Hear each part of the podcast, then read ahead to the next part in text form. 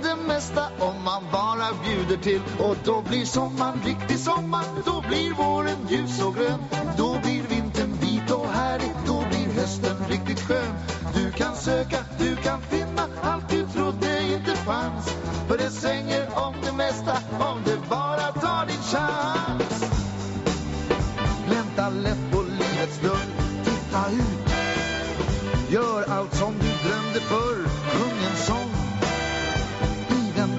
Som du vill.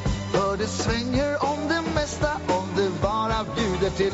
Och då blir sommaren riktig sommar Då blir våren ljus och grön.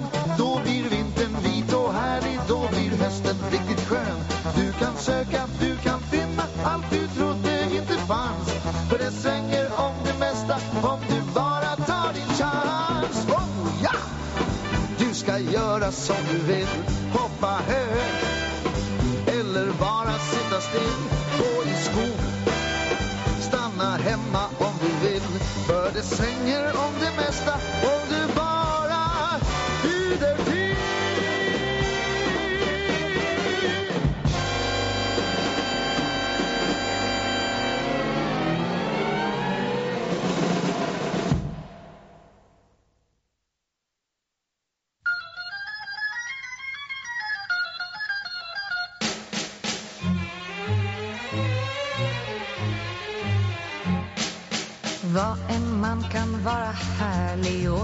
plötsligt så besvärlig Ärligt sagt förfärlig, ja ni vet.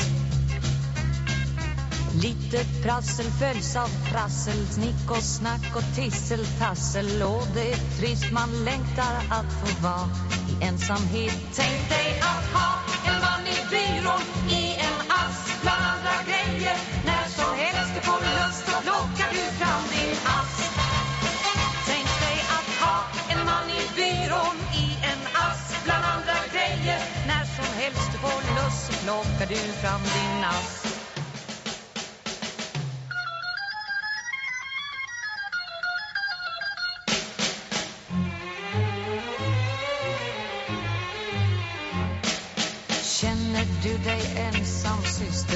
Inte lite sjuk eller dyster Har du alltid asken att ta till?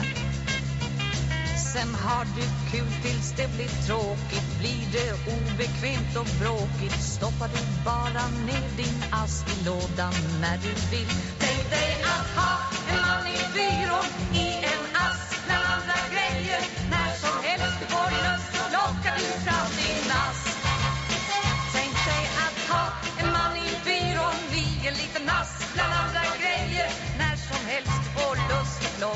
fram din ask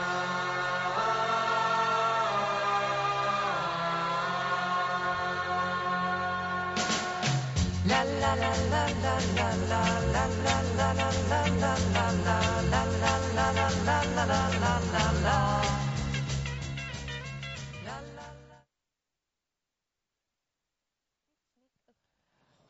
Kan du ta en bild eh, åt mig på oss, bara, bara du vet, med låst skärm. Britt, smyck upp! vi- Perfekt! Hej allihop! Vad fantastiskt Hej! att ni är här! Känns som ni har varit med oss hela dagen, vissa av er. Och hej alla ni som kollar på oss via livestreamen. Det här är ju en liten specialedition, Late Night, God morgon Almedalen. Det vill säga ni avrundar kvällen här, sen kanske ni kommer hit klockan sju imorgon bitti, lite qigong. Och 7.30 kör vi igång med eh, God morgon Almedalen som är vår eh, talkshow som vi har här på Hej Digitalt. Men vad är då Hej Digitalt? Ja, det kan vi ju inte prata om utan att ha med Emma och Beata som är centralfigurer här. Kom Emma Egnell och Beata Wickbom. En applåd tycker jag!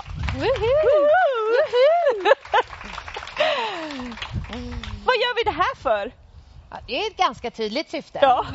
Eh, Tydligt. vi, vi gör det inte för vår egen skull, då skulle vi nog hållit på med någonting annat. Men vårt syfte är ju att eh, genom att skapa en mötesplats, genom att involvera personer som på olika sätt jobbar med digitaliseringen i Sverige i skolan, i eh, en kommun, eh, i företag, eh, i opinionsbildande syfte. Ge dem en samlingsplats här i Almedalen för att förstärka rösterna, för att driva på utvecklingen av Sverige som ett digitalt spjutspetsland. Mm. Och sen är vi ju väldigt måna om att det inte bara ska vara ett panelsamtal och en diskussion eh, mellan de som står på scen. Nej, precis. Det är väl lite min roll i det hela som producent och konceptskapare och jag jobbar med alla olika mötesmetoder och för att få ut så mycket dialog som möjligt.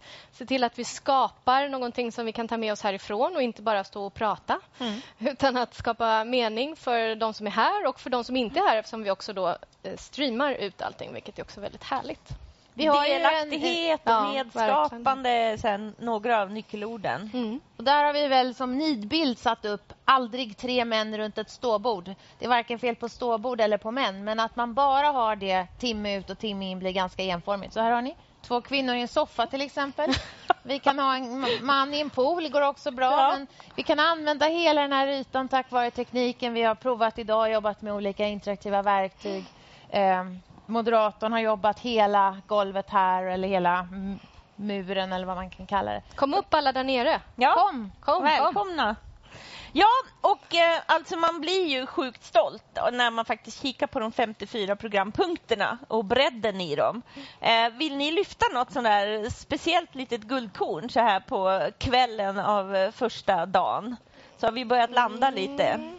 Det finns nog inget guldkorn, för vi har en väldigt bred publik. Alltså vi har ju guldkorn, men de är olika för olika ja, eh, deltagare. Men ibland måste man våga tycka ja, något. Men då ja. tycker jag att vår satsning på torsdag morgon, mm, när vi med. satsar att i tre timmar jobba fram tillsammans med Hyper Island i interaktivt workshopformat. Mm. En eh, hundrapunktslista för hur vi ökar digital innovation i stora traditionella organisationer.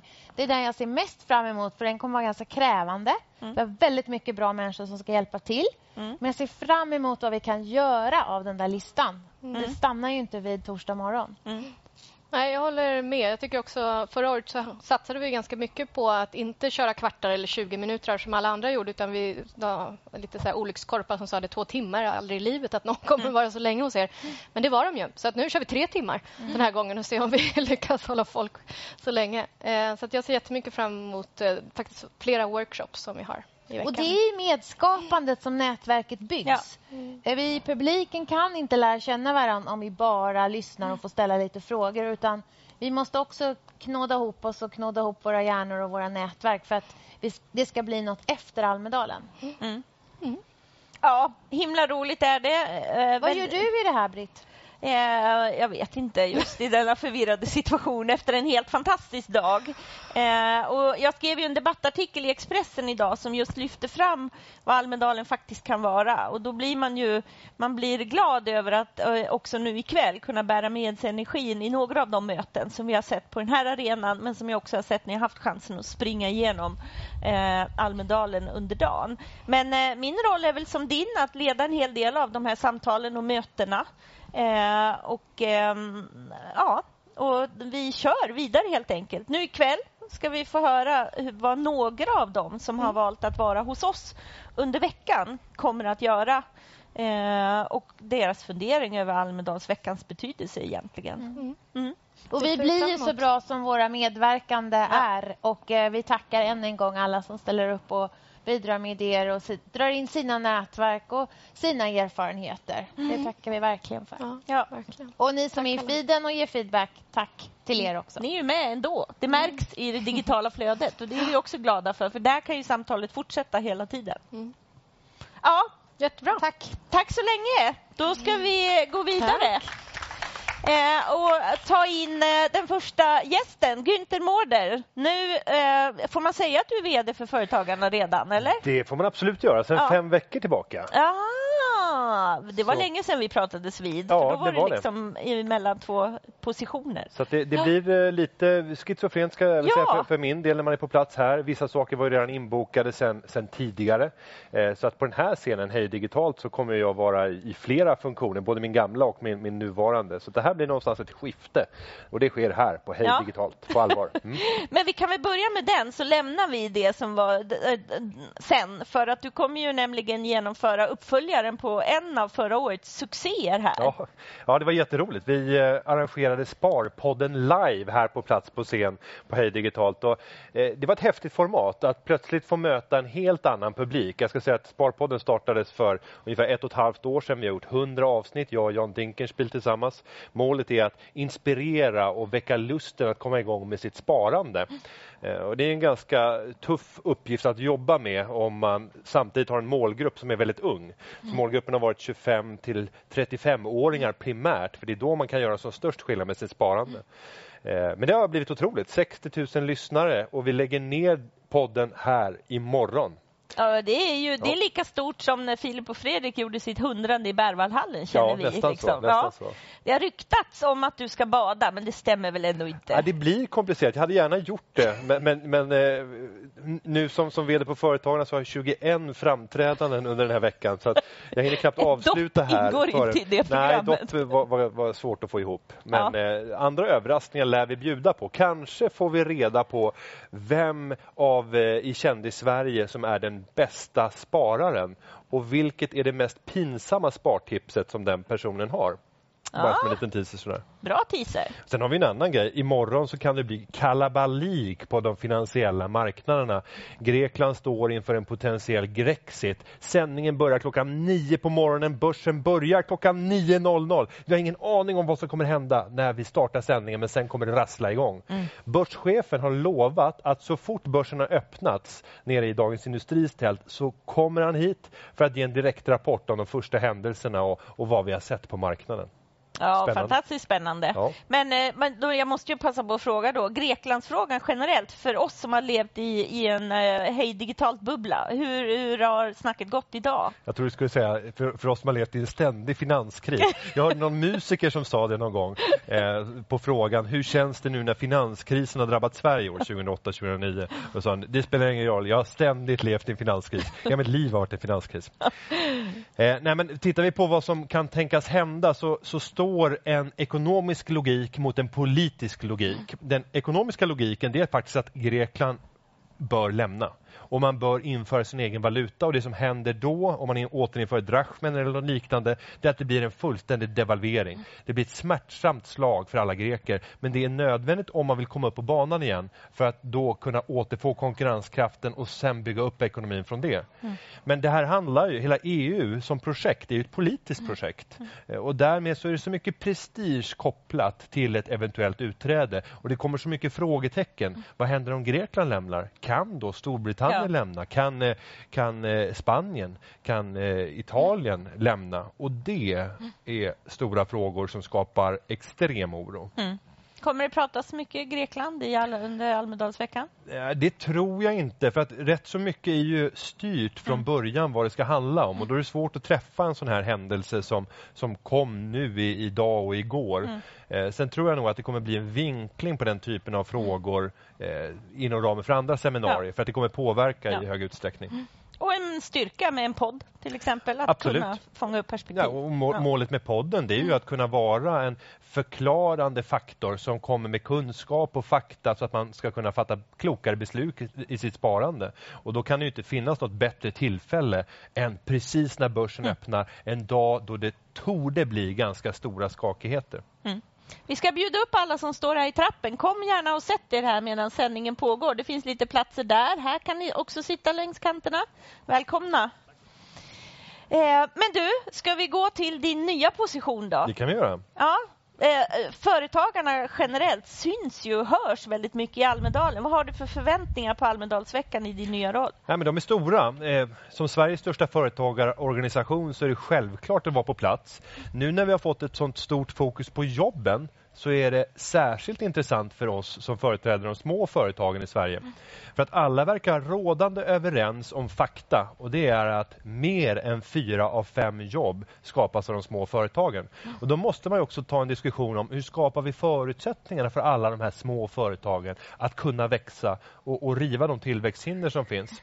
Och där var det spännande redan idag. Nu har vi fått höra Annie Lööfs tal och där flörtar hon ju ordentligt med, mm. med småföretagare mm. genom att titta på hur soloföretagare ska kunna anställa och bli av med arbetsgivaravgiften på de första anställda. Det är en tydlig indikation om att det är fokus på, på de frågor som vi driver och jag tror att det finns en, en högre grad av lyhördhet hos många politiker för de budskap som vi kommer med.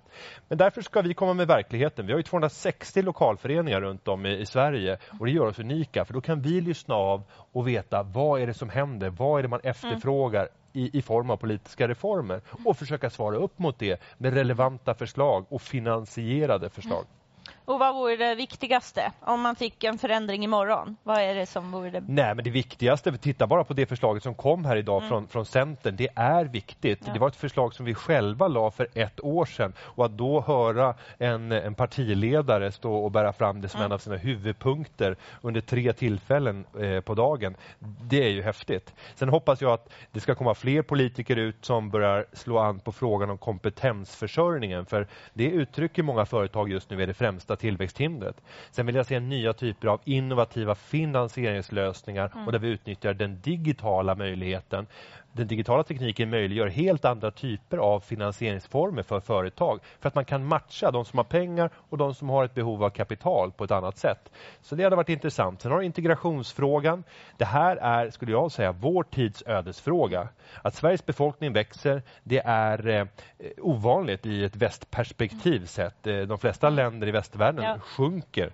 Eh, så det är en enorm potential, men det är också en enorm risk om vi inte hanterar den befolkningstillväxt vi har nu och ta tillvara på de kunskaperna. Och det jag ser just nu, det imponerar inte. Mm. Eh, och där måste vi få fram en strategi där vi också får företag delaktiga att snabbt få folk som kommer till Sverige i arbete för att kunna hjälpa till och bidra så att vi inte slutar med ett splittrat Sverige i mm. slutändan.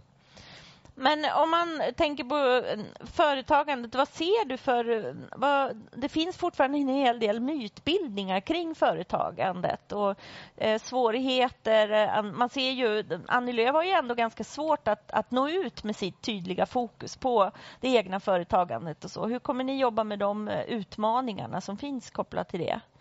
Nej, och det stämmer som du säger. Jag var på, på Socialdemokraternas kongress här för eh, lite mindre än en månad sedan. Och då kallade man kongressen jobbkongress. Mm men man diskuterade inte småföretagens villkor i någon större utsträckning mer än på marginalen. Mm. Och där har vi ett jobb att göra. Mm. Och då tror jag att det handlar om att komma med fakta, komma med rösterna från alla Sveriges håll och kanter mm. och berätta om vad är det som gör att de företagen som finns där idag inte anställer mer eller inte växer fortare. Hur kan vi på politisk väg undanröja hinder? Men i grund och botten så handlar det mest om marknaden. Att skapa förutsättningar på marknaden för växande företag. Och där har vi unika inblickar, inblickar. Vi kan komma med berättelser från verkligheten och också tillsammans med våra 70 000 medlemmar fundera över lösningar och presentera dem och, och självklart finansierat. Då är det, tror jag, rätt lockande för en politiker att försöka mm. eh, flörta med, med, med företagande. Mm. Era medlemmar, finns de här? Hur jobbar ni med dem i, under en sån här vecka? Vi har valt att jobba väldigt digitalt för de flesta är ju inte här av mm. förklarliga skäl. Har man 70 000 så är det svårt. Men allt vi gör sänds eh, digitalt. Mm. Det är en, en, en, avgörande faktor och så ska det vara i mycket framöver har jag sagt. Mm. Jag själv är också tillsammans med de flesta i vår organisation otroligt aktiva på, på Twitter för att också få interaktionen. Eh, sen har vi startat ett nytt initiativ i år och det är att vi har en, en livesändning precis nu faktiskt där vi kommenterar talen varje kväll och bjuder in unga entreprenörer mm. och några ärrade företagsledare eller akademiker eller, eller entreprenörer att också ge sitt perspektiv. Och Det kan också vara det här att få verklighetsförankringen. Vad var det som sades egentligen i det här talet? Vad betyder det för mm. de som skapar jobben? Och vad skulle det kunna leda till? Ja, ja, ja. Och, och, där hoppas jag att det ytterligare sätter ljuset på, på den här frågan. Och så gör vi lite gerillaaktigt. Vi ska prata mer om det i en morgonsändning här eh, på, på tisdag. Men just att jobba lite gerillaaktigt i sin, i sin eh, kommunikation. Så vi stoppar ut studion direkt på Hästgatan i backen upp där alla ska förbi på vägen hem från talet. Och där kommer vi störa den allmänna ordningen genom att köra en livesändning. Eh, och jag tror att det blir lyckat. Ja, bra, då vet vi en aktivitet ni gör och vi ses alltså på tisdag igen. Ja, och även ja. imorgon ja. klockan nio, Sparpodden live, sista föreställningen Definitivt, ja. ja. Det ska Jättebra. bli kul. Jättekul tack så mycket för att du kom. Ja, tack ha en mycket. trevlig kväll nu. Hej. Hej. Hej. ja, Eh, dags för våra nästa gäster och då tänkte vi eh, höra lite hur det kan se ut i mediebilder och eh, kanske skillnaden i mediebild och hur vi som allmänhet uppfattar saker och ting. Torbjörn Sjöström som VD för Novus. Ja, då ska och, jag gå först kanske. Ja, och Ann-Sofie Kroll som analyschef från Opoint. Hej, Hallå, välkomna! Hej! hej. hej. Mm. Vad roligt att ha er här. Tack! Ja, tack. Ja. Almedalsveckan, det betyder ganska mycket för er i eh, relation till Nej. Frågor. Nej, nej. Du, du, kommer precis från en... Eh... Samma sändning som du sa ja, ja, precis. Kommentera Annie Lööf. Ja, ja. Jo, nej men alltså, Ja och nej. Varumärkesmässigt är det jätteviktigt att synas här för oss. Mm. Men, men, vi har ju egentligen ingen egen agenda. Vi är här som stöd för, för andra intressen. Till exempel företagen skulle kunna tala om vad svenska folket tycker för att få stöd för sin fråga. Mm. Men, men som, som egen plattform för oss så är det samtidigt lite tudelat. För vi har egentligen ingenting att säga. Mm. vi har inga åsikter, vi är helt Nej. neutrala. Nej, helt neutrala. Ja, och Ja, det är lite samma för ja. oss också. Vi följer ju givetvis alla våra kunder som är här och de jobbar hårt den här veckan. Mm. och Då vill de ju veta vad ger det för effekt. då. Mm. Så det är ju det vi ska ta reda på. Och mm. Det gör vi även under resten av året. Och Då vill man ju se hur stor blir, det, hur stor blir effekten och hur lång blir effekten. Mm. Uh, så att visst, mycket att göra, absolut. Och Vi har ju lite event, men uh, det är mer fokus på våra kunder. Mm. Men det som är lite roligt om man med era kompetensområden det är att man med hjälp av det ni kan se och analysera i mediebilden Eh, och med kanske lite perspektiv vad samma fråga skulle kunna, hur den skulle kunna landa hos allmänheten med hjälp av undersökningar så kan det ju bli väldigt olika. Och med tanke på att vi imorgon har två väldigt spännande skolseminarier så har vi bett er fundera lite över skolfrågan som en slags ingång i eh, ändå hur agendasättande och opinionsbildning går till. Så eh, skolområdet, hur ser den ut? När du tittar på mediebilden av skolan? Ja, vi tog ju fram lite bilder. Vi ska väl se om vi kan där. Eh, det Ska vi, vi lotsa bara folk som är här? Att för ja. de av er som sitter här uppe så finns det alltså bild man kan titta på där inne. Och ni som sitter här har ju skärmar eh, närmare er för att se på... Vad är det vi ser, Ann-Sofie? Ja, det, det, här visar då... Vi har tagit en ganska lång tid för vi ville se hur har det sett ut över åren. Eh, så det man ser är från 2010 till 2015. Och här har vi då valt att eh, titta på vad är det som genererar mycket pikar. Och det är framför allt undersökningarna. Eh, och eh, vi ser här på sista årsperioden, då, som är de senaste två åren, så är det givetvis PISA och OECD eh, undersökningarna som har gett väldigt stora genomslag. Eh, så att det här driver definitivt skolfrågan i, i medierna. Eh, och blir väldigt tongivande då, mm. det de här undersökningarna kommer fram till. Mm. Så det är den bild som vi får av medierna. Och vill du kommentera mm. den eller ska vi gå vidare till... Uh... Nej. Ja, nej, nej men alltså det, det, det, är helt uppenbart. Och det, det är det här som har, har satt hela bilden av, av liksom synen på skolan. Jag kommer ihåg att Pilblad twittrade ungefär samtidigt som PIS-rapporten kom och sa att det här kommer bli den röda tråden i, i politiken. Jag, sa, jag, jag trodde inte på honom, men tyvärr så hade han rätt. Mm. För att det här blev extremt märkligt, men det kanske vi pratar om lite längre fram. Mm. Mm. Och sen så då så eh, började vi titta på, ville vi titta lite på hur har det då omtalats? Har det varit positivt, negativt? Eh, och vad, vad, får vi för medial bild? För vi upplever en tendens till att den är negativ. Så att om vi byter bild och går till nästa då ser vi eh, samma tidsperiod och genom att vi bara är en bit in i 2015 så blir den stapeln väldigt låg. Hur den kommer sluta är helt omöjligt att säga om för det mm. finns ingen... Eh, vi kan inte se några mönster i hur det här fluktuerar eftersom det är väldigt drivet av olika undersökningar och vi vet inte vad som kommer släppas i år. Men det vi ser är ju absolut en, en, tendens till att den här negativa trenden ökar. Att det blir allt mer negativ rapportering runt skolfrågan. Mm. Och det påverkar ju givetvis opinionen. Mm. Uh, och där vet ju du mycket mm. mer.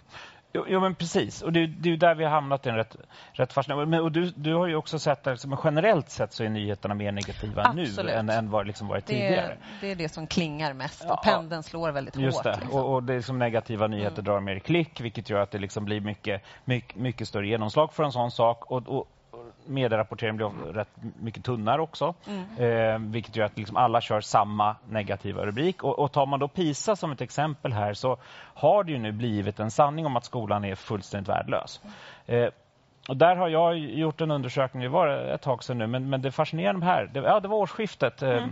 eh, nu förra årsskiftet var det till och med. Herregud vad tiden går fort. I vilket fall, det, det, det är fortfarande sant. Då frågar jag nämligen, tror du att barnen lär sig det de behöver i skolan? Generellt sett. 70% svarade nej. Sen frågade jag de som hade barn i grundskolan. Det, för, det var om grundskolan. Så frågade mm. de som hade barn i grundskolan. Och då säger 70% ja om sina egna barn. Mm. Så att mitt barn lär sig, men alla andras är fullständigt mm körda.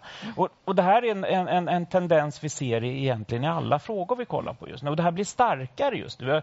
Jag, jag släppte en undersökning i torsdags också där, där 63 procent av svenskarna säger nu att landet utvecklas åt fel håll. Ja. Eh, jag frågade om svensk, svensk ekonomi. Eh, en klar majoritet sa att den svenska ekonomin går åt fel håll. Men då frågar man vad tror du om din egna privatekonomi? Ja, men, pff, perfekt. Inga mm. problem. Mm. Så det är återigen det här, vi får en allmän negativ bild. På skolan är jättetydlig, för det har varit PISA-undersökningen och, och, olika utdrag ur den och man har dragit olika tolkningar av den. Men, men grundbilden är egentligen att vi är jättedåliga i Sverige. Vi är sämre än alla andra, vi är sämst i världen.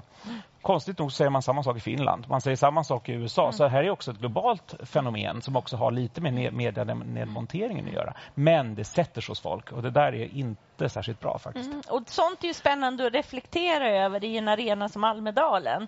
Vilka, vilka eh, frågor som drivs framåt och hur det faktiskt är att jobba med de här frågorna i en sån verklighetsbild. Mm. Eh, men ska vi bjuda in eh, två personer som kan kommentera det här då ur sina båda perspektiv? Ja. Eh, jag välkomnar Paula ja. Hammerskog kom, Academedia. Eller här får ni sitta. Här ska ni sitta. här tror jag blir bra. Välkommen och, och Jessica Karger-Wallner, eh, omvärldsanalytiker på eh, PWC. Paula, du är kommunikationschef på Academedia. Ja. Den här verkligheten du känner igen, alltså, eller hur delar du bilden vi får här av en negativ mediebild eh, och som leder till att man som allmänhet upplever att skolan är, skolan är på väg käpprätt åt helvete men att man är nöjd med sin egen eh, undervisning som barnen får? Ja, det är klart att jag känner igen den. Eh, samtidigt så är bilden nog lite mer nyanserad än så. Därför att den bilden som ni ger, det är väldigt mycket riksmedia känns det som. Ja, det är den helt, den helt annan bild i lokalmedia. Därför att där skriver man ju om det som folk faktiskt upplever. Om den egna skolan, om den egna förskolan. Och där ser bilden lite, lite annorlunda ut. Men det är klart att PISA har haft väldigt stor betydelse. Alltså en reflektion jag gör i det här, ja, den allmänna opinionen är en sak, men alltså, det fascinerar och förvånar mig att man inte ger lärarna större utrymme i media, att de inte får komma till tals. För hur känns det att jobba i en verksamhet som är kritiserad Absolut. på det sättet? Jag tror vi får, ju... kan inte ni flytta ut soffan lite så att vi, ni ser varandra här? Tror jag. Alltså, vi, vi testar ju här ja. i livesändning. Ska vi dra lite framåt? Ja, lite framåt, utåt. Vi fixar här. Så, så. Sköter sig gästerna. Ja? Men Torbjörn, jag tror du mm. har en kommentar till det, för du har tittat på eh, lite intressanta perspektiv på vad är det man efterfrågar. Ja, ja, men precis. Och då får vi väl ta lite av det ändå. Mm. Vi hade tänkt ta det till hösten, men jag tar det nu ändå. Vi tänkte om precis innan det. Nej, men grejen är ju att vi har, ja, vi har också frågat vad, vad, man tycker är viktigast. Och, eh, nu fick jag fullständigt hjärnstillestånd. Men det har inte jag, så då kan jag Nej, men vad bra, då kan du förklara. Ja, för visst är det underbart. Ja. Nej, men det vi tittade mm. på var eh, vad är det för anledning eller vad är det man tror skulle kunna hjälpa och förbättra skolan? Eh, och då hade Torbjörn fyra stycken val som jag ville gå in i djupet och titta på i medierna. Eh, och då gällde det bland annat om man trodde att mera pengar skulle hjälpa mm. det hela. Eh, om man, man ville ha bättre lärare, att det var lärarna det hängde på. Eh, att det var eh, föräldraansvaret och studiedisciplinen. Och då gick vi in och gjorde en mer detaljerad sökning på det. Och Det som var lite intressant då, det var att det var otroligt grunt i riksmedia mm. men väldigt mycket omskrivet i lokala eh, tidningar. Mm. Eh, så att därför så, så kunde vi... Och sen kunde vi också se att de, del, de som svarade eh, högt, eller det som gav höga svar då, eh, som var eh, föräldraansvaret och studiedisciplinen eh, fick inte alls samma omskrivanden. Nej.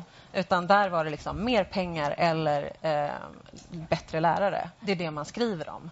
Mm. Eh, Medan man då som som i den här undersökningen mm, tyckte att mm. nej, men det är föräldraansvaret som måste till mer och studiedisciplinen. Det, eller hur? Men det är så intressant. För att det är som det mm. pågår två mm. diskussioner, ja, två parallella exakt. diskussioner. En exakt. som är på riktigt, om ja. ursäkta uttrycket, mm. som, där människor pratar om sin skola, vad som händer ja. där, hur man kan förbättra den och vad man kan göra. Och sen så är en systemdiskussion mm. där folk tycker helt andra saker. Jo, men, men, men och, och, det är väl det här som blir ett problem just nu. För mm. det är till och med så, just det här med, med om man tror, tycker att skolan utvecklas, och, eh, om barnen lär sig det de ska mm. eh, och om man vad de tycker om egna. Det var, det var det var ingen redaktion och det var att SVT kopierade till och med min undersökning ett halvår senare. Men inte ens de kunde, alltså journalisterna där ville inte visa båda bilderna för de har bestämt sig för att skolan är så värdelös. Ja, så att, mm. att, att, man, att, jag är nöjd med mitt egna barns skolgång passar inte in i den här bilden. Mm. Så det, det, är inte ens en nyhet längre för det måste vara fel. Mm. Så att, och det, det är det här som blir lite farligt då för att man, man har rätt bra koll och, och nu, alltså, majoriteten av svenskarna har fått det fantastiskt mycket bättre sedan 2003. Alltså, vi, vi, är extremt trygga i vår egna situation. Vi är inte rädda för, för jobb. Det, det är tomt på pendelparkeringen på fredagar. Mm. För att man behöver inte ens åka till jobbet. Alltså det, det, det, det är så extremt fascinerande. Och, men samtidigt så tror vi att landet går åt pipan. Och där skolan är ett sånt exempel. Och det här är, det här är faktiskt rätt farligt. För nu, nu, nu anser Stefan Löfven, han, han kom till val för att han skulle fixa det här, alla katastroferna. Men man vet inte riktigt vad katastroferna är när man kommer till liksom ens egna vardag.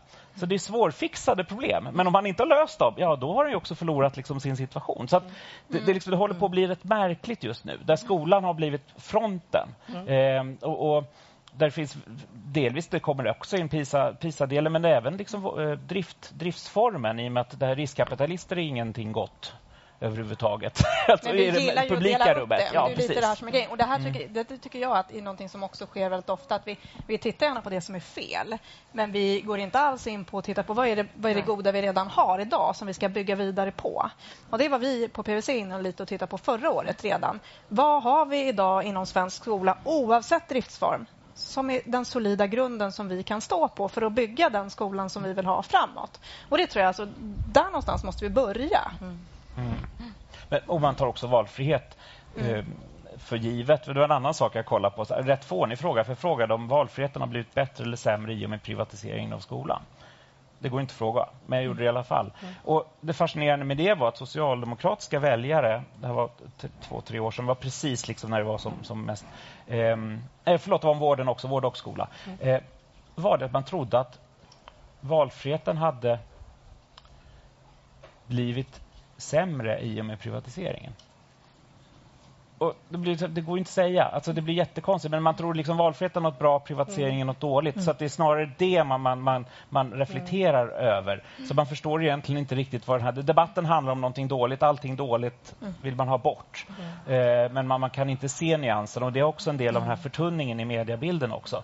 Att, att eh, det blir så svartvitt. Man, och det var lite din artikel idag. Jag tycker det var jättekul också. Liksom här, det här att det är den som skriker högst som faktiskt nu får mest utrymme. Mm. Det är den som skriker högst som journalisterna fångar upp och mm. som politikerna börjar de definiera lösningar för. Mm. Det, men den tysta majoriteten, för vi är en tyst majoritet i nästan alla frågor och vi är hyfsat nöjda i de flesta frågorna, vi blir marginaliserade som grupp, alltså då, eh, för att den som skriker uppfattas vara den mest mm. representativa för den här gruppen. Samtidigt så ser vi, jag menar, vi ökar ju antalet elever. Så vi ser mm. ju att människor väljer ju inte utifrån mm. den debatt som pågår. För om det hade varit så att debatten hade påverkat människors val av skola, Nej. då hade ju vi störtdykt. Mm. Nej, men man tror att det, det rör sig om verkligen inte. Nej, men och det är just det här som är så fascinerande. För att vi, individen har det bra, individen mm. gör sina val och mm. man är nöjd med det och, och man är trygg. Mm. Men man tror att alla andra har åt pipan och det är dem det rör. Det är mm, till och med så mm. jag tror att det här, när rödgröna gick till val på, på, på skattehöjningar, för de, skattehöjningar för de rika så var det någon annan. Men precis som, som innan så men herregud, det var ju vi som var rika. Alltså, mm. men det, det, man förstår inte, man har inte perspektivet. Och, och det, här, det här är rätt, alltså, den här binära nyhetsrapporteringen gör att perspektiven försvinner. Man vet inte egentligen vem det rör sig om, mer än att det är en, en en, en ansiktslös grupp stackare som, som, som egentligen är i majoritet. Jag bara funderar på om, om det här också lite grann marginaliserar media, för det är ju också oss som konsumenter utav media. Alltså vi, det mm. ställs mycket högre krav på oss. Vi måste leta efter annan information, andra källor, hitta på nya ställen. Mm. Mm. Och det gör vi inte. Nej. det är liksom, så är det. Man, man orkar önskar inte. ju att man gjorde det. Ja, ja fast, det blir ju mycket... Alltså, det är klart att man börjar tänka på... För jag är säker på att vi kommer ju vilja se på flera håll. Det, menar, det, om man tittar på sociala medier och andra typer av, av tyckare än journalisterna mm. får ju ändå komma till tals. Men det är klart att man också blir orolig då om... om det går ju en, en hel del debatt rörande källkritik och källgranskning och liksom förståelsen för vem är det jag läser och, och vad, vad kan det finnas för syften i det här. Mm. Eh, så det blir ju inte ett lättare medielandskap eh, att följa eh, och medierna blir mer diffusa. Eh, så att eh, det är, en, det är en spännande men också lite läskig tycker jag, utveckling. Eh, just det här med att det är såna diskrepanser mellan den, den, den mediebild som ändå liksom kan målas upp kontra då vad som händer i... Och framförallt när man går ner på de här mer detaljerade nischfrågorna och börjar titta mer på skillnaden mellan lokal och riks och sådär. Mm. Så det finns hur mycket intressant data som helst att titta på. Mm. Mm. Verkligen. Men Paula, hur jobbar ni med den eh, just när den skillnaden finns? Utnyttjar ni möjligheterna till egna publiceringsplattformar? Spelar de någon roll? Eller Absolut, ja. det, självklart gör vi det. Eh, dels så berättar vi vår syn på saker och ting, berättar väldigt mycket om vad vi faktiskt gör ute på alla skolor och vuxenutbildningsenheter och förskolor, just för att folk ska kunna få en annan bild. Och vi vet ju att folk ser det. Det vet ni, ja, ja för det var följdfrågan, så mm. att man känner att det också leder till en ja. större förståelse. Ja. ja. Jessica, du jobbar med mycket kommuner. Hur, mm. ser, mm. hur förhåller man sig till en sån här ganska förenklad mediebild som dyker upp? Skapar det rädslor eller jobbar man aktivt? Jag skulle säga att det skapar ganska mycket rädsla idag. Men det är ju inte bara när det gäller skolfrågor utan det är i allmänhet mm. överhuvudtaget. Alltså man känner att, att ja, det hjälper inte om vi har en strategi för hur vi ska agera för, för det är så föränderligt idag. Eh, och människor påverkas av det som, det som finns där ute och man vet inte när och hur mm. eller av vad. Så att, eh, det är ju en jätteutmaning oavsett. Men, men jag tänker också att just när det gäller skola och skol, eh, ja, skolan i allmänhet då, så oavsett om man är kommun eller om man är fristående så, så eh, påverkas man ju man på så många sätt för det blir ju fler som ifrågasätter. Jag tänker med föräldrar, eh, även eleverna som funderar. Vad, vad, vad, går jag i för skola egentligen? Jag tror också att det är att man kan göra så mycket jämförelser, för det ser väldigt olika ut när det gäller digitalisering av skolan till exempel idag. Eh, vilket gör att när man jämför så kan man hitta olika mediebilder som påverkar på olika sätt och det blir mycket att, förhålla sig till för, för eh, både kommunala och privata eh, fristående alternativ. Så tänker jag. Mm. Mm.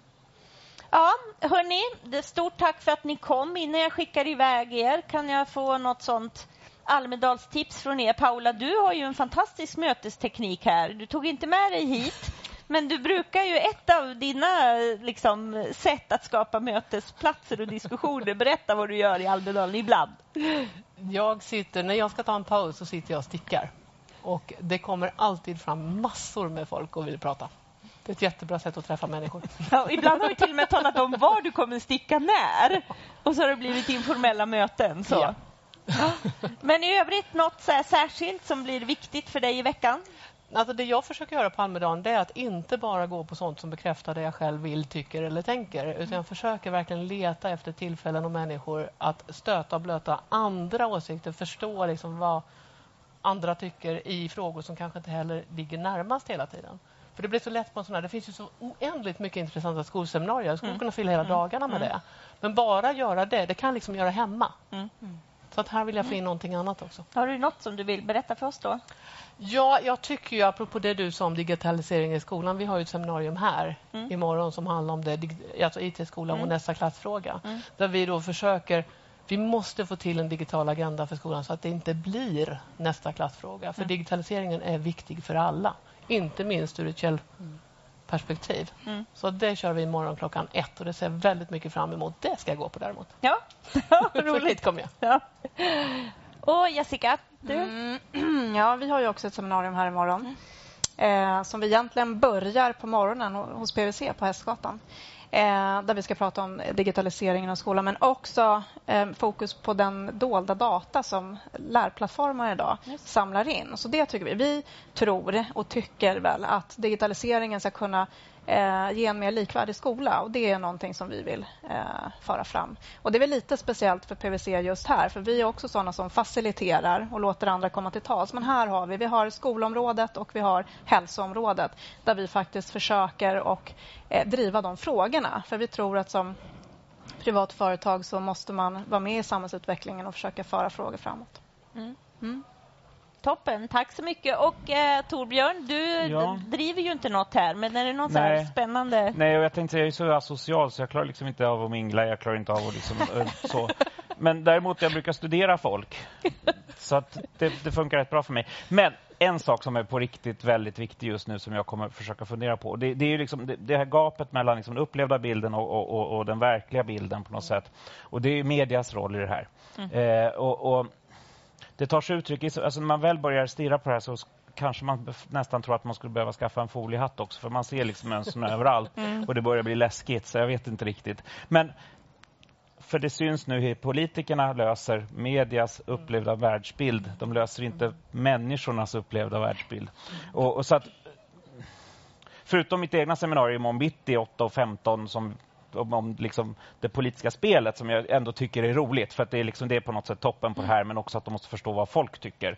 Så tror jag att eh, ditt seminarium runt lunch också utifrån medieutredningen. Eh, tror ja, jag då att, faktiskt medieutredaren Anette Novak kommer ja, hit. Och det, ja, för att just medias roll i det här är helt central. Det pratas lite om Grekland innan. Mm. Eh, vi, vi, ser samma tendenser i, i USA, vi ser samma tendenser i England och man tror att den här att digitaliseringen är någonting dåligt. Det är väl egentligen det som, som liksom det landar i här. Man, man blandar ihop eh, distributionsmedlet med innehållet. Jag tror inte mediehusen tror att innehållet är värt någonting längre. Så jag var tvungen att titta tillbaka på Bill Gates gamla artikel om, eller eh, eh, studierapport om content is king. Och det är ju det. Alltså det, det, det är så att vi skulle återuppliva gamla ordet multimedia. Jag blir liksom det, för det är så man ska tänka, men det är innehållet som är grejen.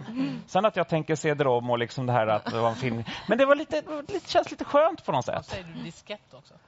Mm. Nej, men det, det, fick inte plats någonting. Man kunde ha film på CD-skivorna där. Det var coolt. Nej, men alltså på något sätt, man måste, man måste komma ihåg att det är innehållet som är fokus. Det, det, det, alltså sen är det de digitala kanalerna och räckvidden och du kan liksom vända upp och ner på, på genomslaget superviktigt, men, man, men det är ju innehållet man måste fokusera på. Och det skulle jag vilja att media förstod. Mm. Faktiskt. Ja, men då kommer du imorgon och ja. då är också Google här bland annat i den panelen. Ja, det blir spännande. Ja, så det blir spännande. Ja, och mm. Ann-Sofie, du har ju koll på allt som händer. Ja, ja. vi har ju det. Eh, och där är det mycket innehåll. Eh, vi mäter hela veckan. Eh, vi har en sajt uppe som heter socialmediachart.com Eh, där vi har de hundra topporganisationerna och företagen listade. Så det rör sig lite, så man vet aldrig vilka hundra som är på den där dag för dag. Eh, där vi då eh, mäter och kollar upp eh, hur väl man lyckas först digitalt. Och sen sätter sig en jury torsdag kväll med shortlisten, de tio eh, som hamnar då högst upp för att diskutera och titta igenom vad har det sen gett då i medialt genomslag. Och så delar vi ut ett pris på fredag kvart över två får vi se vem det blir i år. Ja, mm. Spännande. Mm, mycket. Vi tackar er så länge. Hoppas ni får en fin Almedalsvecka. Och vi ses ju här under veckan. Mm. Tack, tack, tack. tack. tack. tack. Ja, vi har några där nere som står och lurar lite. Välkomna att komma upp. Nu ska vi träffa um, några till som har valt att faktiskt vara på Hej Digitalt under den här veckan. Låt oss veta lite mer. Vi börjar med eh, Andreas Kristensson från Telenor tillsammans med eh, Katarina Gospic, hjärnforskare och eh, läkare. Ja. Ja. Ska vi sitta här? Ja. ja. Eh, och vi tar också in samtidigt Emma Blom från eh, Patchwork. Så har vi ett gäng här. Var sitter Emma? Där sitter du. Här är jag. Ja. Eh, vi är ju väldigt glada. Som sagt, vi skulle ju inte vara här om det inte fanns sådana som ni som tyckte att det var kul att göra saker tillsammans med oss. Eh, men Telenor, berätta vad ni gör här och hur det kommer sig att ni jobbar med en hjärnforskare. Ja, alltså det är väldigt spännande. Så Almedalsveckan är jätteviktig för oss som varumärke och vi är en del av digitaliseringen som, som vi ser. Eh, sen är vi supertacksamma för att vi får vara med i det här sammanhanget med Hej Digitalt. Det är otroligt spännande och det är ju massa seminarier som är jätte jätteintressanta denna veckan. Eh, vi vill belysa det här med, med balans i den digitala eh, miljön mm. eh, och har myntat ett begrepp som heter workfulness som vi tagit fram tillsammans med Katarina Gospic som står för en sund digital arbetsmiljö. Eh, och, och, vi kan ju testa konceptet idag genom att alla tar sina mobiler och lägger ner på marken. För att vi har, vi har stått här och bevakat alla och tittat och alla twittrar och facebookar och grejer och sådär. Och det är mycket detta det handlar om, att vi måste skapa en sund digital arbetsmiljö. Mm. Så det var osunt att de twittrade? Absolut inte, men det handlar om balans och det handlar ja. om att kunna fokusera. För att idag så, så får vi otroligt många impulser. Vi har smartwatches och vi har uppkopplade hem och allt möjligt. Och eh, Katarina kan berätta mer om hur det påverkar hjärnan i detta. Mm. För att vi måste liksom kunna relatera till detta på ett vettigt sätt. Mm. För nu vågar vi ju prata om det. Ja. Alltså att det faktiskt eh, det betyder inte att eh, du tycker att allt ska kopplas ner utan att det är både och. Absolut. Ja. Alltså, som en siffra, vi kollar ungefär 125 gånger per dag på vår mobil. Mm. Eh, och den studien som tog fram den siffran, eh, där fanns det en person som kollade 900 gånger på sin mobil under en enda dag. Och då, då blir liksom, det bli. Ja, men då mm. sitter man ju så hela tiden. Mm. Och Det man ska komma ihåg är att det kan ta upp till 25 minuter att återfå fokus efter att man har blivit avbruten. Och Det är liksom där den här balansen kommer in. Mm. Om vi har ett arbetsliv och så har vi alla de här distraktorerna liksom, från mobiltelefoner till paddor till datorer och vi har alla de här pop-ups och ljudsignalerna och sen kanske många av oss jobbar i en väldigt öppen miljö och så är det folk som går och liksom allt det här kräver energi. Jag brukar säga så att om vi har 100% hjärnkapacitet så är det så att om vi har liksom lugn och ro då kan vi ju ge 100% av den kapaciteten till den uppgiften vi ska utföra. Medan om det är liksom så ringsignaler, mejlsignaler, eh, människor som springer förbi och så här, då måste vi helt plötsligt börja ge procent till de här olika. Så låt oss säga att man ger liksom 10% till mobilsignalerna, 10% till mejlen, 10 till de som springer förbi och sen är det något annat ljud, liksom, 10 dit. Då har vi bara 60% kvar helt plötsligt. Och Det är mm. klart att vi kommer prestera sämre i det vi ska göra om man jämför med om vi har lugn och ro och har 100 och Grejen är att det här betyder att väldigt enkla uppgifter kräver också helt plötsligt mycket mer energi. För att vi sitter där, har inte den energi vi kanske behöver och så måste vi anstränga oss mer och så blir vi tröttare. Det blir bara en ond cirkel av alltihop. Ja, ja, precis. Och det är där just det här ordet balans eh, kommer in. Att man kanske bestämmer då vissa tider då man inte håller på med tekniken just för att kunna fokusera och prestera på topp. Det här är ju en otroligt angelägen arbetsmiljöfråga kopplat till den digitala utvecklingen. Absolut. Hur jobbar ni med det i hela företaget? Har ni, hur långt har ni hunnit? Ja, ska vi vara ärliga här. Ja. Eh, men alltså, vi, vi, har diskuterat det väldigt mycket internt. Ja. Och vi, vi kör, eh, först var vi inne på att alla ska köra detta från dag ett och, mm. och sådär. Eh, vi beslutat att införa det i etapper kan man säga. Så mm. Vi har ett antal team som kör detta som ett projekt och så utvärderar vi. Vi gör lite eh, frågeformulär innan och efter. Då. Mm. Men, men en sån väldigt enkel sak är ju digitalfria möten. Mm. Eh, vi satt i mitt team, vi var 12 personer innan vi körde igång detta. Mm. Körde en timmas gruppmöte. Och det var 10 datorer och jag räknade till en 40-50 gånger alla lyfte telefonen. Och Då kan man fundera hur effektiva är vi på det här? Alltså digitaliseringen skapar ju jättemycket möjligheter. Vi måste också kunna hantera det på ett vettigt sätt. Mm. Eh, så att vi jobbar aktivt med det internt och vi ser ju detta. Detta har ju skapat jättemycket intresse och debatt bland våra kunder. För det är både små företag och stora företag som ser detta som ett problem och en utmaning. Mm. Även kopplat till den fysiska miljön där vi, där vi förväntas vara anträffbara och, och viljan att vara anträffbara är ofta viktigare än att kunna stänga av lite ibland. Och Sen tror jag också från ett hjärnperspektiv att det är så viktigt att förstå att sunt förnuft räcker liksom inte alltid till heller. Mm. Eh, för att om man tar så som vi är kopplade, så är vi kopplade till den här snabba belöningen. Det är därför vi vill mm. kolla liksom. 150 gånger per dag mm. eh, på den här mobiltelefonen.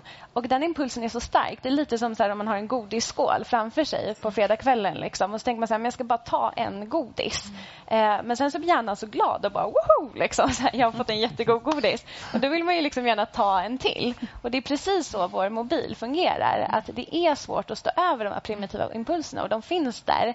Och eh, ja, det här sunda förnuftet räcker inte alltid till just för att det här blir så starkt. Det är lite som att så här, alla vet att det kanske är bättre att ta eh, trapporna i rulltrappan. Men sen så kommer man där liksom trött på morgonen och bara oh, och så tar man rulltrappan. Liksom. Så att på ett sätt handlar det inte om rocket science. Men å andra sidan att få till beteendeförändringar. Ja. Det är det som är det svåra. Och det är då man behöver lite konkreta tips och hjälp. Och det ska vi få veta mer om på tisdag. Ja. För då kommer ni tillbaka. Yes. Eh, själv sitter jag just nu och tittar och tänker på alla tweets som jag läst idag och så. Och så känner jag då behöver jag nog lite balans här. Ja. Ner här ikväll.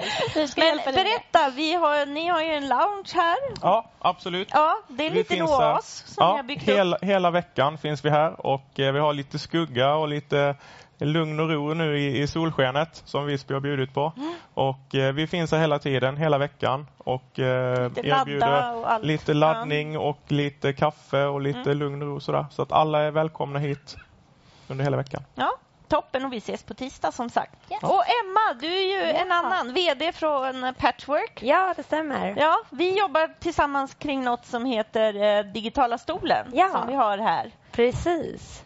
Ja, men vi är här. Vi tycker det är jätte, jättekul att uh, få vara här. Vi tycker att det passar ihop med det vi vill göra. Vår eh, del av digitaliseringen är ju att hjälpa företag ut i sociala medier. Mm. Och uh, vi tycker att det passar ihop därför att vi har en idé om hur man ska så att säga, hjälpa företag ut i sociala medier som gör att det faktiskt ska bli bättre både för företag men, men framför allt för den målgrupp och konsumenterna som vi försöker nå eller som mm. företagen försöker nå. Vi tror att ju bättre eh, reklamen är, desto bättre upplevelse för alla. Vi skulle förresten få sjukt dåligt score i den här med hur mycket man lyfter mobilen. Det är folk anställda som bara gör Snapchat hela dagarna. De har 13 telefoner som är så här. Jättedåligt score. Vi ska nog prata lite senare i veckan. Det här är ett bra möte. Ja, jättebra ja, möte. Jag, jag, får otro, jag mår väldigt dåligt själv alltså, eh, när jag tänker på det där. Jag tror att jag är den där 900. Ja. Jag lovar. Vi Vad sa du först? 125? Ja, 25, 50. Nej, men sluta. Alltså, det är mycket mer. Mycket mer. Ja. ja. vi är jätteglada för att ni är med. Och som sagt, vi ser er alla tre senare i veckan. Ja. Så ska vi gå vidare i programmet. Ha en trevlig kväll nu. Ja, tack, tack, tack, tack, tack. tack. Hej. Hej. Nu ska vi um, kalla tillbaka en av... Vi har ju haft en uh, digital akademi här under eftermiddagen och vi hade den stora äran att ha med uh, Mohammed El Abed och i en poddskola. Och nu är du tillbaks för att snacka Tack. lite. Vi sätter oss här på hörnet. Det var okay. så långt bort här. Du sitter här. Så. Jag får sitta själv eller? Ja, ah, vi sitter så här. Ja, du kan lägga dig i soffan till och med. Nej. Ja. Vad, vad, ska jag säga?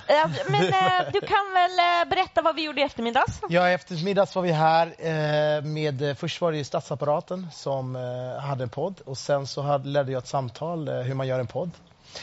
som ett samarbete med poddguiden på ABF där mm. vi pratade om liksom det var jag och Maja Dahl som annat hade podden Fan vad fittigt och gör poddar med Arena nu. Och så var det Mattias Vespe, Vespe som har statsapparaten. Och vi pratade om saker som man har gjort, eh, enkelheter, om man hade fått göra om allting från början om man skulle göra en podcast.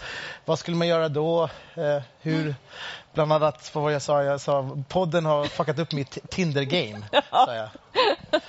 Men, eh, ja, nej, men det var lite annat. Och Maja hade träffat sin partner genom poddandet. Ja, du ser. Så. Men du kommer ju um, spana lite på poddar under uh, veckan för du uh, saknade poddkoll uh, på förra årets Almedalsvecka. Precis. Förra året, alltså det är 1,9 miljoner svenskar som så här, kontinuerligt använder podden. Mm. Och då räknar man ju till viss del med Sveriges Radios appar. Mm. Och så är det en halv miljon som använder dem dagligen. Eh, och det var inte ett enda seminarium som handlade om podd förra året. Eh, I år är det väl fyra eller fem seminarier tror jag det handlar om. Så jag ska väl poddspana, bland annat så ska jag delta i poddseminarium. Eh, jag ska delta i ett seminarium på På onsdag med Sveriges Radio, Journalistik i förändring, när man pratar om hur podden eh, kan påverka det journalistiska berättandet. Mm. Jag har ju ingen bakgrund från SDHD, alltså DI eller Journalisthögskolan och vet inte hur man gör. Och ändå gör en berättar, berättarpodd eller berättarradio, jag gör grejer åt Sveriges Radio. Eh, och då blir det liksom så när man inte vet vad man ska göra så kör man bara. Eh, och då på det sättet jag mer påverkar berättandet. Och det är väl bland annat. Sen är det några andra seminarier på Sveriges Radio. Och annars, Almedalen sådär, vad tycker du? Eh, jag tycker det är mycket lugnare i år. Ja. Eh, det här är första gången som jag kommer hit eh, i, eh, idag, alltså första dagen. Så det är lite kanske som typ midsommar för Almedalen, alltså första dagen, att det är inga i stan. eh, och sen, eh, men jag tror väl, jag förväntar mig, det är många som jag känner till som inte är här idag. Eh, och, som kommer? Nej, som jag menar som inte kommer här, som inte kommer åka hit i år. Mm. Jag tror att många har jetlag av förra årets eh, dubbelvalår. Mm. Eh, och sen så tror jag liksom att framförallt så är det väl liksom, det, det är kul liksom, framförallt så, fan vad grym du är. Alltså, ja, kan vi få en applåd för Britt alltså? alltså eh, Nej, men eh, hon har ändå, hon har ändå rådat till den här liksom, fantastiska mötesplatsen. Liksom. Också fantastiskt att folk kommer hit och lyssnar. Men det har du inte gjort eh, själv. Nej, nej, men du är liksom ändå initiativtagare också. Du, du är en jävel liksom. Du, du, du får igång en. Du vet. Mohammed, kan du köra klockan 07.30 på torsdag? Jag bara, ah, okej, okay. självklart det är Britt som frågar. Det är klart man gör det. eh, så det är, framförallt så är det ju fantastiskt att det finns en här plats. Eh, sen är det lite så här, som du var inne på i eh, i din fantastiska debattartikel idag att liksom så här, dels måste vi bli bättre att tänka på våra privilegier. Mm. Eh, hur kan vi få mer, fler människor att tycka till? Jag kommer bland annat bevaka podcastseminarium. Liksom. Är podcasten bara för en viss klass? Vilket det är i USA också. Mm. Det är liksom en vit medel över medelklass som poddar. Mm. Eh, och det kan vi också se vissa tendenser om i Sverige och det är de som promotar. Ofta så är det att de lyssnar ju på det liksinnande så de skickar ju lyssnare mellan varandras poddar. Mm. Eh, sen är det ju den här säkerhetsfrågan som är också eh, eh, man blir rädd liksom. Ja, alltså. den har jag nästan bestämt mig för att jag, den tar jag inte ens upp för jag mm. tror inte det är bra att ta upp den. Mm. Jag tror att man driver fram och man väcker eh, galenskap. Mm, liksom. Mm, det, det tror jag nog är en bra strategi. Ja, jag, vet inte om den är det, men jag, ibland stoppar man huvudet i sanden. I den har jag gjort det, för jag tror så. Mm. Men, men framförallt så ser jag liksom så här, vi, vi gör ju professionella poddar, så vi ska framförallt träffa liksom massa kunder och massa, massa personer och utveckla, hur kan vi utveckla berättarpoddar i Sverige? Mm. Alltså hur kan vi ta någonting som liksom kanske Unicef har, som vill få fram ett budskap men hur kan vi göra det till en fantastisk berättelse som ändå påverkar och man lyssnar inte enbart på det för att det är Unicef utan man blir berörd. Mm. Och du ska inte bara poddspana utan vi ska ju faktiskt göra hela programmet tillsammans på torsdag morgon. Precis. Ja. Jag ska vara co-programledare ja. med den här ikonen alltså. Så det ser jag fram emot. Men du, nu ska vi göra något roligt. Sitt kvar här. Vi ska okay. ta in två personer till. Eh, och Det är nämligen mitt drömexempel på vilka som kan ta sig till Almedalen. Eh, Peter Östborg och Elma Pasilic, frilansjournalister som är här på sin bröllopsresa! ja. Det är ju grymt! Alltså, berätta! Att vi är lite sjuka, sjuka i huvudet menar du? Nej, men det coola är ni, ni är Almedals-rookies, pure ja. Almedals-rookies. Ni har aldrig varit här. Ni väljer att lägga er bröllopsresa, men ni har ju stenkoll. Ni vet precis vad ni vill ta reda på mer om.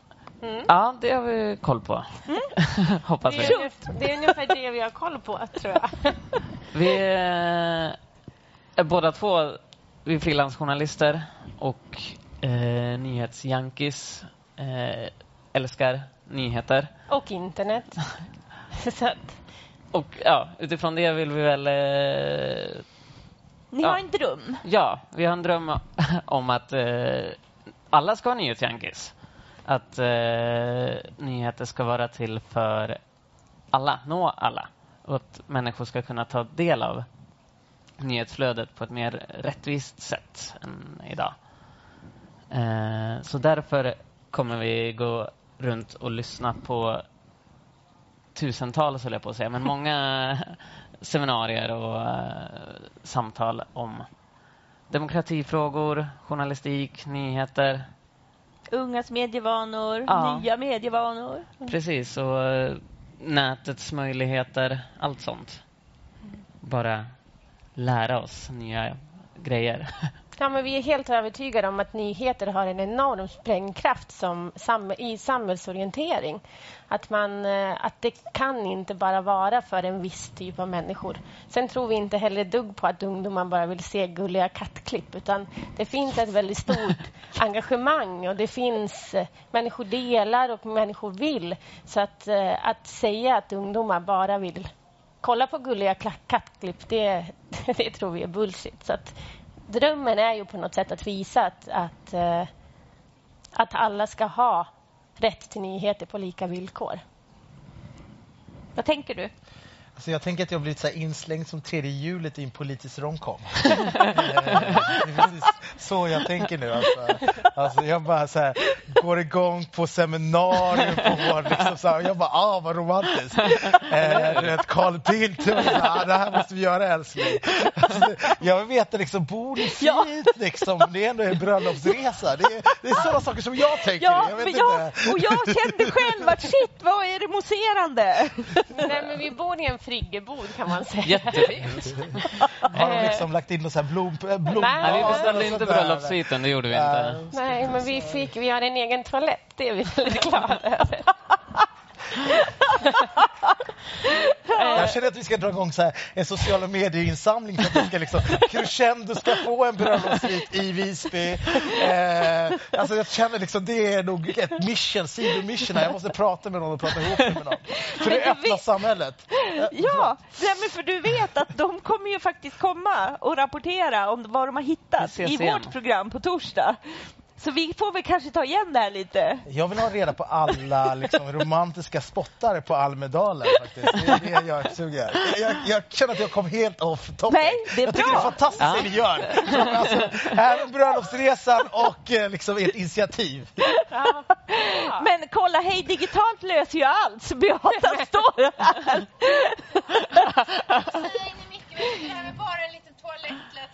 Bara. Ja.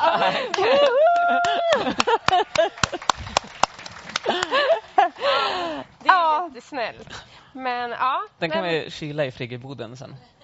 Ja, den är redan kyld tror jag. Nej, men vi har ingen kylskåp. Man, den är kyld. Ja. Man lägger men alltså vad säger det här? Va, va, va, vad säger jag? Jag vet inte vad jag ska du säga. Jag säger bara, ah, fan fantastiskt. Alltså. Ja. Alltså, ni ger mig inspiration. Ja. Faktiskt. Det är liksom, jag, jag, jag, jag, jag, jag, jag, sa, jag känns som jag tittar på en romcom helt plötsligt och jag mår bra. Ja. Så säger jag. Bra. Det tycker jag är faktiskt en bra sammanfattning på det här. Jag tackar er för att ni kom och det är så grymt kul att ni tre är med här på torsdag. Precis. Tack så ja. länge. Tack. Ja, tack. tack. Nu ska vi avsluta med tre gäster som eh, småspanar på det mesta. Jag tror att någonstans i publiken så ska vi ha Karin Bäcklund från Springtime. Är hon här? Har Karin kommit? Ja, och Hanna Berheim från Westanders. Vi börjar med er två. Hej! Hej! Hej. Vad kul att ha er här. Kul att vara här. Ja. Var inte fantastiskt att vara mitt i bröllopsfirandet? Verkligen. Ja. Jag sa just det, att det var en skön känsla när vi kom på, ja. innan vi kom på scenen. Ni är här för ni är också några som har koll på det mesta som händer i Almedalen.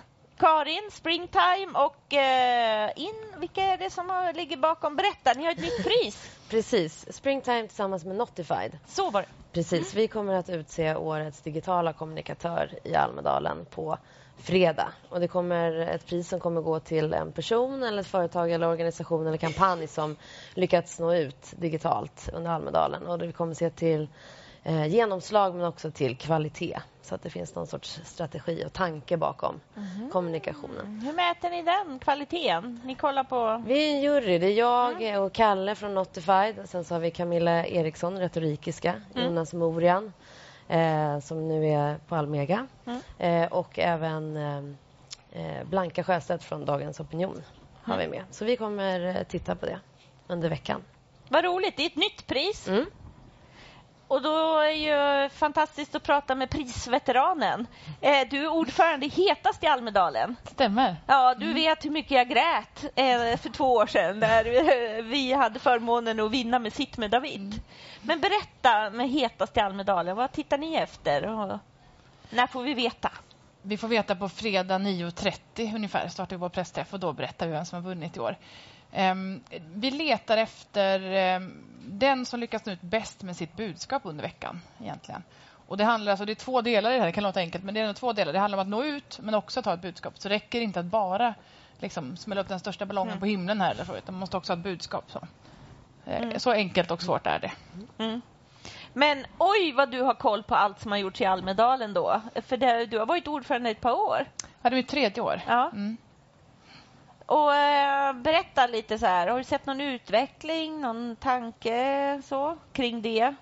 Ser man, eller är det en så här jämn ström av väldigt varierade utspel? Eller? Alltså generellt kan man säga att det är mitt, mitt åttonde år här i Almedalen och det märks ju för varje år så blir det större och större mm. och större. Eh, och varje år säger alla att i år blir det mindre och mm. färre som slåss om uppmärksamheten. Men så har det ju aldrig varit hittills och jag tror att det kommer fortsätta så. Um, nej men det jag tänkte, började reflektera lite grann över det här för vi har delat ut priset, uh, det är nionde året i år så det är verkligen inget uh, det är ett gammalt pris börjar det bli, Almedals mm. mått mätt. Eh, och det är faktiskt inget företag som har vunnit. Och det tänker jag, så här, jag skulle kasta ut en liten utmaning ja. till näringslivet. att Med tanke på så mycket pengar som faktiskt plöjs ner mm. och hur många företag som är här så kan jag tycka att så här, nog borde de ha någonting att bidra med i år och faktiskt vinna för första gången. Mm. Så det, jag hoppas bli tagen eh, med storm av ja. något företag som faktiskt kommer ut med ett budskap mm. i år. Och som tar det eh. hela vägen. så. Ja. Precis. Mm. Mm. Och hur tänker ni? hur jag tänker. Ja, alltså kring det här. Det är svårt ja. och kvalitet att mäta ja. på en sån kort tid. Ja, liksom. precis. Eh, vi kommer ju, det är ett hästjobb för, för juryn naturligtvis. Ja. Så, vi, så vi, kommer ju, vi tar jättegärna emot tips på under hashtag eh, digcom15. Eh, men vi, har ju, vi ser också varje dag så kommer vi att, att eh, eh lyfta inlägg och personer som har fått genomslag i sociala medier. Till exempel idag så var du den näst mest omnämnda personen. Wow! Mm. Annie Lööf före dig. Mm. det känns bra. Ja, okay. Det tycker jag. Precis. Det vore Hej... jobbigt annars, ja. måste jag säga. Hej digitalt var också den fjärde eh, mest omnämnda hashtaggen. Mm. Under då hashtag Almedalen hashtag mm. Almedalen 2015. Så, så vi får ju lite hjälp liksom att, att eh, att se till de som får genomslag i alla fall. Men sen så mm. måste vi ju eh, sätta oss och, ja, mm. och bedöma. Mm. mm. Ja, jag tror att det är väldigt sporrande med den här typen. Själv, eh, ni pratar ju med den som har med lite så här, eh, jag har ju lite listrädslor och är rädd att det skapar beteenden av retweets för retweetandets skull och så vidare. Men då känner jag mig trygg att ni båda tittar på kommunikationen hela vägen. Eh, vi får veta på fredag. Vi ser fram emot eh, detta och tackar er så länge för att ni tog er tid att komma förbi här. Tack, tack så mycket. Tack ja. Ja, då har vi en sista gäst och det, vi kan väl låta sitta kvar för jag tror att ni kanske har en liten spaning kopplat till det. Jessica eh, var här och Jessica Skedvin. Välkommen! Du är nyhetschef på Makthavare. Precis. Eh, när man rör sig i Almedalen, särskilt så i början på veckan, så kommer ju makthavare upp hela tiden med alla era, ni är så härligt nördiga på Almedalen. Ja, eller hur? Det är så ja. härligt? Berätta!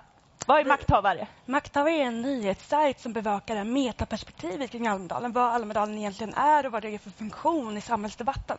Vi försöker både belysa nyheter men också vilka mingel som är värda att gå på, vilka fester som är värda att gå på, vad som egentligen händer i Almedalen. Hur många är ni i redaktionen? Eh, vi är en liten grundredaktion som är aktiva hela året om. Och sen har vi olika skribenter, eh, både de som drev makthavare för flera år sedan och nya skribenter. Mm. Så vi är ungefär runt 20 personer som är aktiva med det här.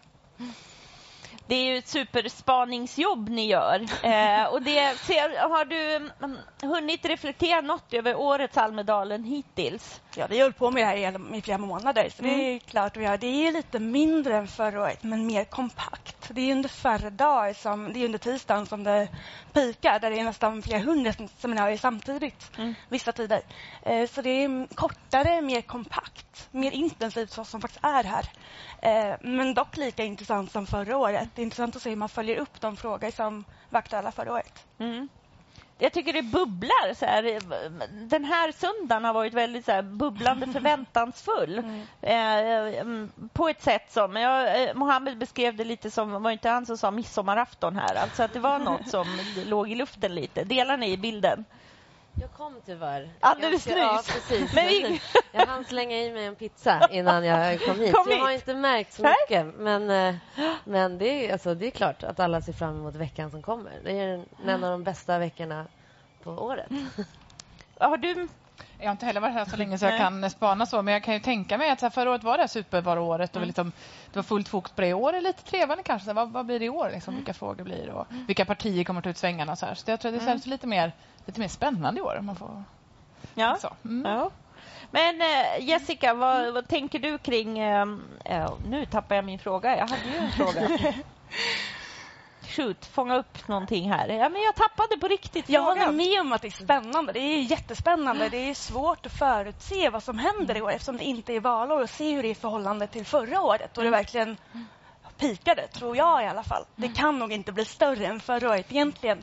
Men just att få in det här metaperspektivet om Almedalen tror jag är jätteviktigt. Ja. Och det är det som kommer mer och mer. Det har vi sett också, att man diskuterar, vilket du gjorde suveränt idag, ska jag säga, mm. eh, på Debattplats. Vad, vad är Almedalen egentligen till för? Det är ju ett fantastiskt, jag älskar Almedalsveckan, mm. det gör hela makthavarredaktionen ska jag säga. Eh, det är ett unikt fenomen som vi ska vara rädda om. Men frågan jag ville ställa var, kommer vi hålla ut till på måndag? Alltså det här unika med en slags förlängning till på måndag. Hur många kommer vara kvar till på måndag? Hur många är kvar till på måndag här? nästa måndag. Ja, jag menar till nästa måndag.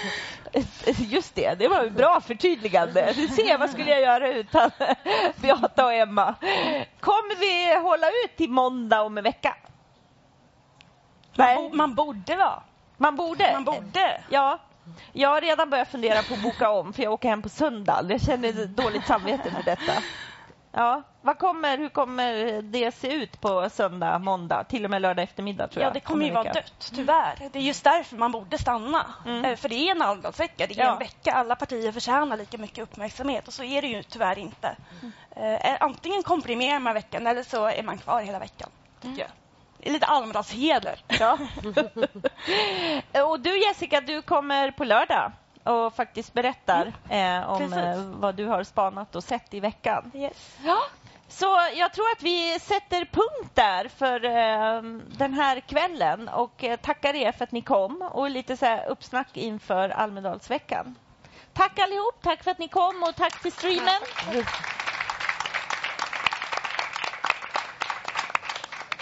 Och ni vet ju att klockan sju imorgon bitti kan ni komma hit för lite fokus, andning, workfulness lärde vi oss. Det är ju qigong klockan sju här imorgon bitti. Mm.